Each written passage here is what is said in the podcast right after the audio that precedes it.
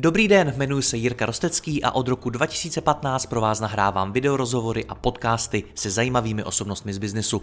Mým cílem je předat vám co nejlepší inspiraci o podnikání a řízení firem, prakticky a dohloubky. Více než 1200 rozhovorů najdete i na mém webu mladýpodnikatel.cz a pokud chcete jít při poslechu ještě více dohloubky a nahlédnout do hlav top osobností českého a slovenského biznesu, přidejte se i mezi naše předplatitele. Nemohl bych to dělat bez partnerů, jako je například Skladon, který e-shopům poskytuje individuální fulfillmentové služby na míru jejich logistickým potřebám. Více informací na www.skladon.cz. Děkuji vám za poslech a teď už další rozhovor. Má za sebou několik velkých biznisů. Jedním z nich je MOL, do kterého investoval už na začátku existence a stal se jeho minoritním vlastníkem. Ještě předtím ale vybudoval systémového integrátora APP Group, kterého následně úspěšně vyexitoval. Dnes je Eduard Míka součástí venture kapitálového fondu Reflex Capital a společně si budeme povídat o tom, jak nejen v e-commerce vybudovat skutečně hodnotnou firmu a jak v biznesu růst. Pane Míko, já vás vítám zpátky. Dobrý den. Dobrý den.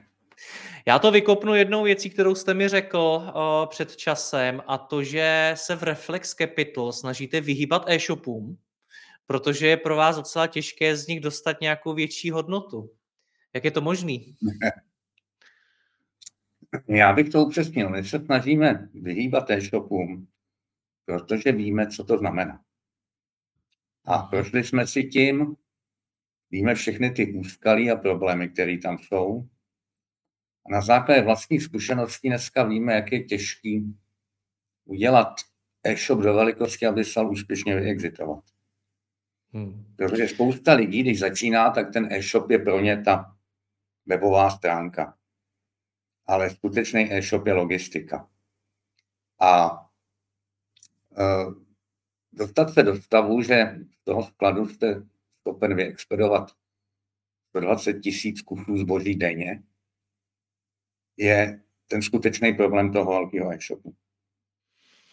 Takže když říkáte, my víme, co to znamená, tak tím říkáte, že my víme, že je strašně složitý vybudovat logistiku. Nejenom těch problémů je tam víc, ale ta logistika je v podstatě klíčová. A protože tam do toho vstupuje neskutečné množství omezení. V je to pracovní síla, já jsem se vždycky smál, když nejmenovaný předseda vlády jezdil po republice, aby tady Amazon vybudoval sklad a vytvořil 1500, 15 pracovních míst. A bylo to v době, kdy my jsme zoufale obtelefonávali agentury, aby nám sehnali agenturní pracovní sílu z Rumunska, Bulharska nebo z Mongolska. Druhý obrovský problém jsou dopravci, protože těch klíčových obdobích, zejména před Vánoci, nestačí kapacity, takže máte od nich omezení.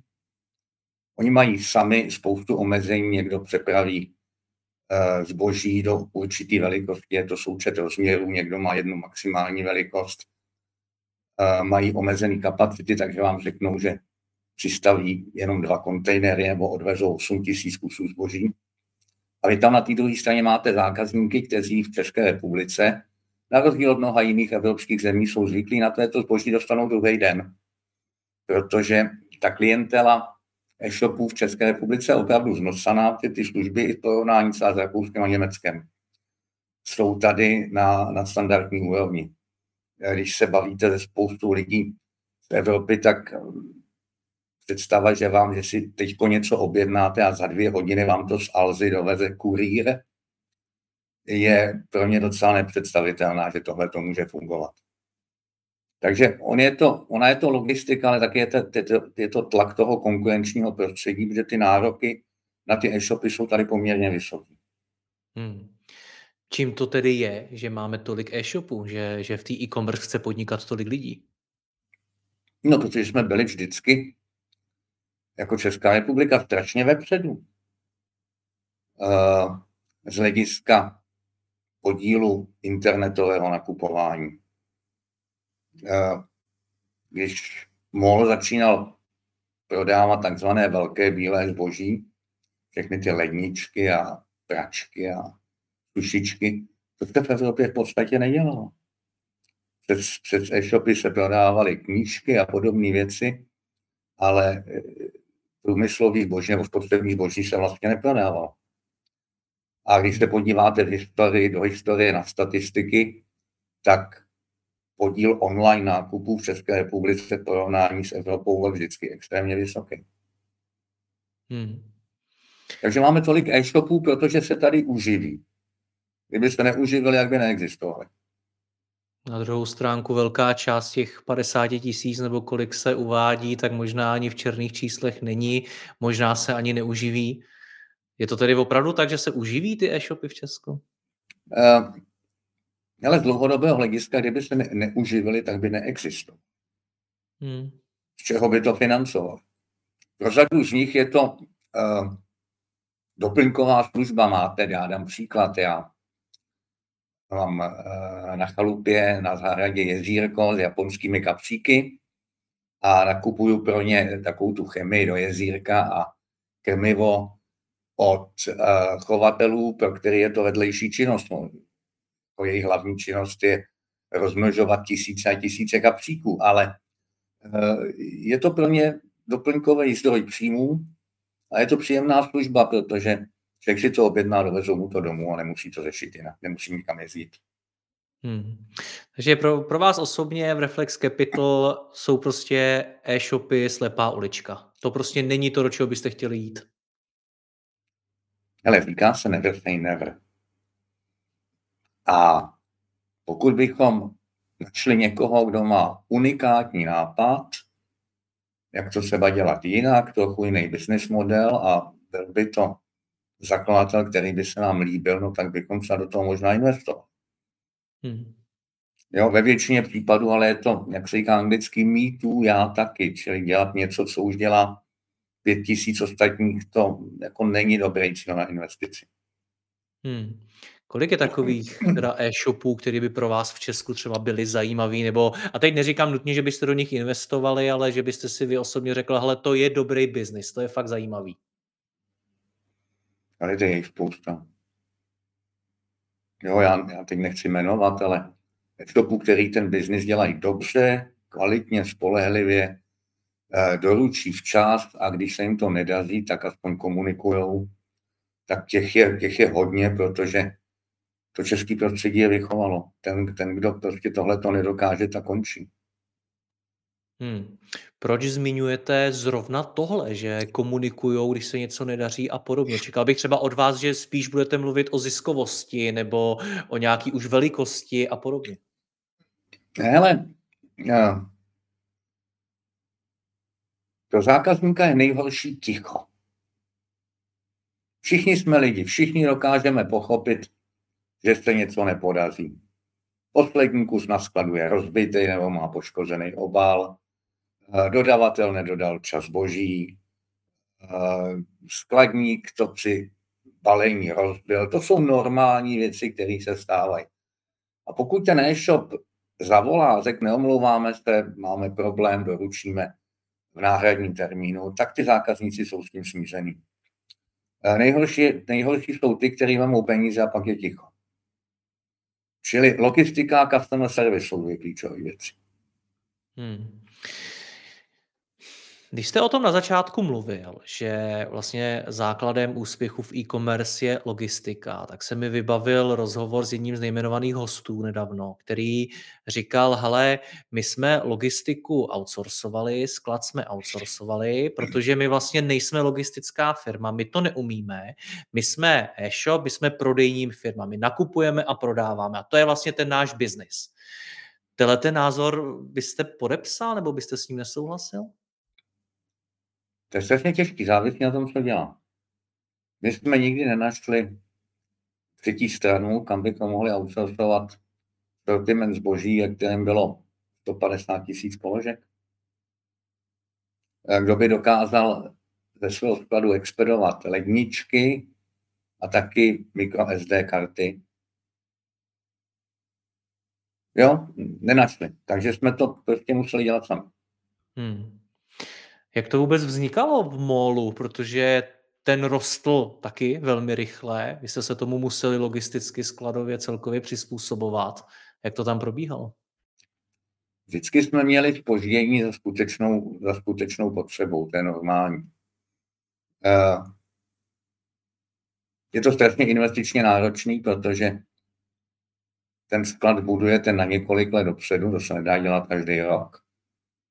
A vlastně začínáte to plánovat tři roky předtím, než by to mělo fungovat. Jo, tři roky jsou strašná doba, za ty tři roky se změní požadavky, změní se uh, ten biznis způsobem, který člověk nepředpokládá. Ta firma vyroste. vždycky, ta firma vyroste, ale jako změní se struktura sortimentu nebo poptávky. Uh, když to plánujete, počítáte určitý, určitou strukturu prodejů a ono se to změní. Uh, pak to uděláte, uh, nainvestujete spousty peněz, miliony a miliony eur do logistických technologií, přijdou Vánoce a někdo z dodavatelů vám do toho hodí vidle, uh, protože udělá akci, která vám tu logistiku zbourá. Pamatuju, jak jeden výrobce chemických prostředků na úklid, což je láhev, která může přes všechny ty dopravníkové pásy úplně automaticky, k tomu začal dávat jako dárek zadarmo koště.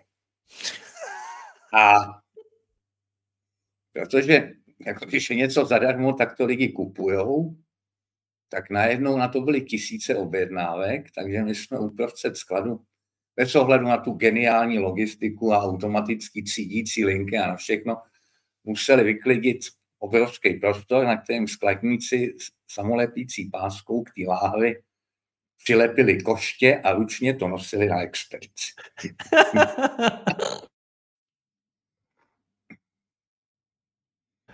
to je výjimka, nebo tohle to je to, co se běžně děje v provozu? Uh, hele, platí Marfy. Marfyho zákony. Co se může pokazit, to se taky pokazí. A druhý Marfyho zákon, co se pokazit nemůže, to se stejně pokazí. Takže těch eh, nepředvídaných situací eh, nebo věcí, s kterými člověk nepočítá, se prostě stává spousta. Hmm. V jakém roce se teď bavíme? Protože uh, za tu dobu se posunulo spousta věcí. Tohle to se bavíme tak 2010, 2011. No. Je to, je to... Pardon. Je to dneska jednodušší? Je to jednodušší právě z hlediska toho vybudovat tu logistiku, vybudovat sklad díky technologiím, díky možnostem, které dneska firmy mají? Protože v těch obrovských dimenzích potřebujete strašný know-how a to není. My jsme se to učili za pochodu. Jo? Ehm, tady nemůžete jít na trh a hledat člověka, který má zkušenosti s vybudováním eh, logistického skladu, ze kterého se expeduje víc než 100 tisíc kusů zboží denně. Oni tady nejsou. Jo, tady nejsou jako eh, retailový skaly, ze kterých vyšlo 100, 150 tisíc kusů zboží denně. Takže kde by se ty lidi naučili? Je prostě know-how, který není dostupný. Amazon vám ho nedá. A tak se to člověk učí takovou tou klasickou metodou pokusů, omylů, chyb uh, za pochodu. Hmm. Takže nám chybí lidi, co by to uměli. Nám nechybí technologie, nám nechybí sklady, nám nechybí takovýhle věci, ale nám chybí lidi, kteří si můžou do firmy zaměstnat, aby mi to vybudovali. Ale to platí nejenom pro logistiku. Hmm. To platí ale pro všechny stejně mi přijde, že vy mluvíte hodně o velkých velikostech. Jo? To jsou fakt jako velké firmy, které vy už asi zmiňujete. Mám to chápat tak, že e-commerce business není zajímavý, pokud fakt nedosáhne nějaký hodně výrazný velikosti? No, z hlediska investora určitě ne. Kdo by to exitoval? Kdo by si to koupil? Jo, pro, pro akvizici jsou opravdu zajímavý. Eh, veliký firmy, které už mají proof of concept, že to v těch velkých číslech dokážou. Protože eh, to, co zabije většinu e-shopů, je růst, kdy nedokážou překonat ten přechod od té manufaktury procesně řízený organizaci. Hmm. Jo, kdy, když máte sklad, kde máte 300 skladových položek a ten sklad má 100 metrů čtverečních, tak každý v té organizaci přesně ví, kam má jít. A, jo, když máte sklad, který má 50 tisíc metrů čtverečních, o Vánocích je tam jenom těch skladníků 200 nebo víc, tak musíte mít úplně dokonalý procesy, protože uh, tomu skladníkovi, což je Ukrajinec, Rumun, Bulhár, Mongol, čas, často ani neumí česky, uh, musíte dát naprosto jednoznačný mechanismy, když přijde k regálu a tam to zboží není, tak nesmí přemýšlet, že vlastně měl vzít fotoaparát Canon a na té vedlejší pozici je taky nějaký fotoaparát Canon. On prostě musí zmačknout tlačítko, aby někoho přivolal a čekat. Jo, a to teď při balení zboží při všem, že jo, tam ta produktivita práce je úplně klíčová. Hmm. Jo, jak se zboží balí, jaká se má vzít krabice.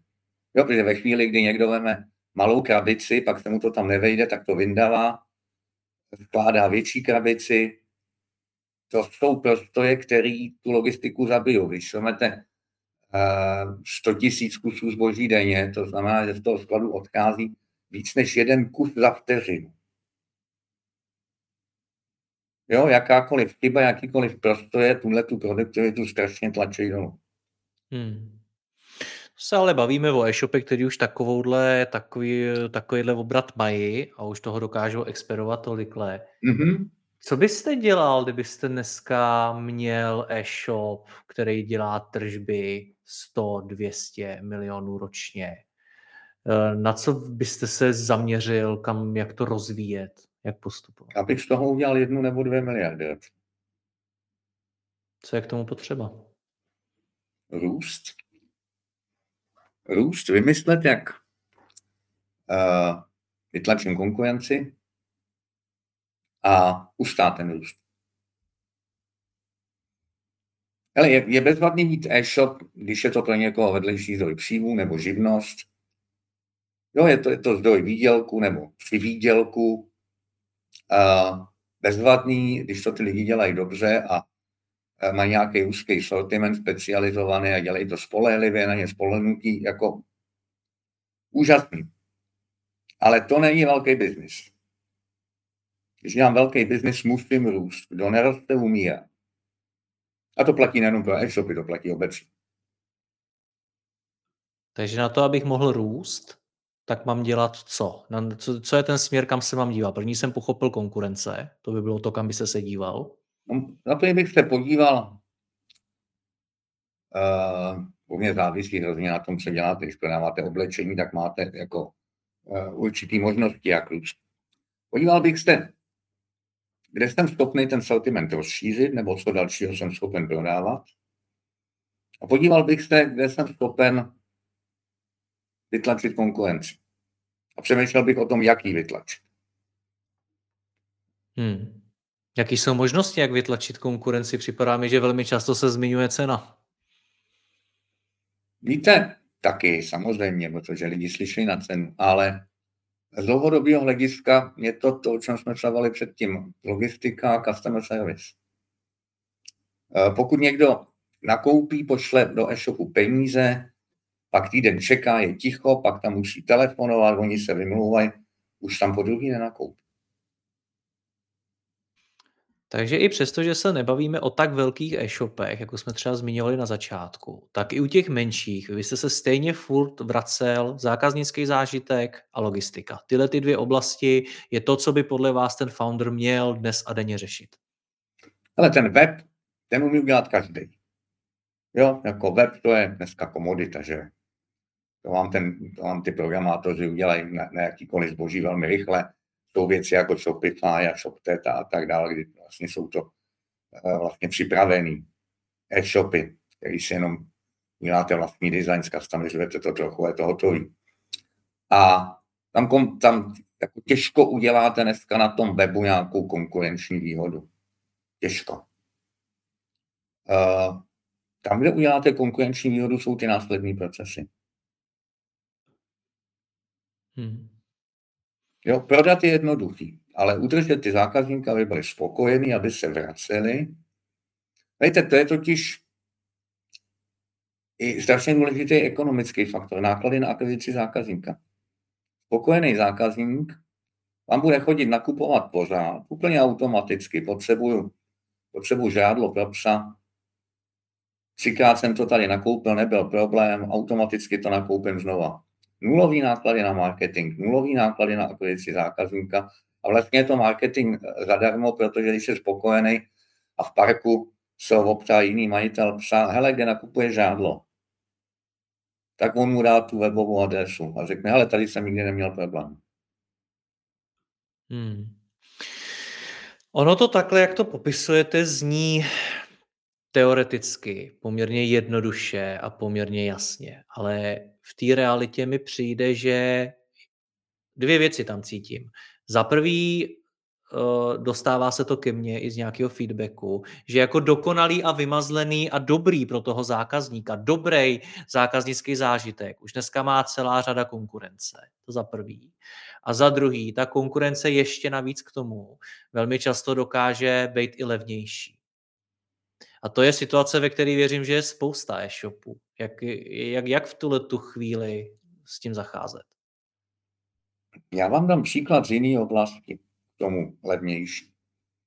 Když jsem začínal tenkrát v Group, tak jsem se stal distributorem Oracle, databázové firmy, dneska, dneska velký softwarové firmy.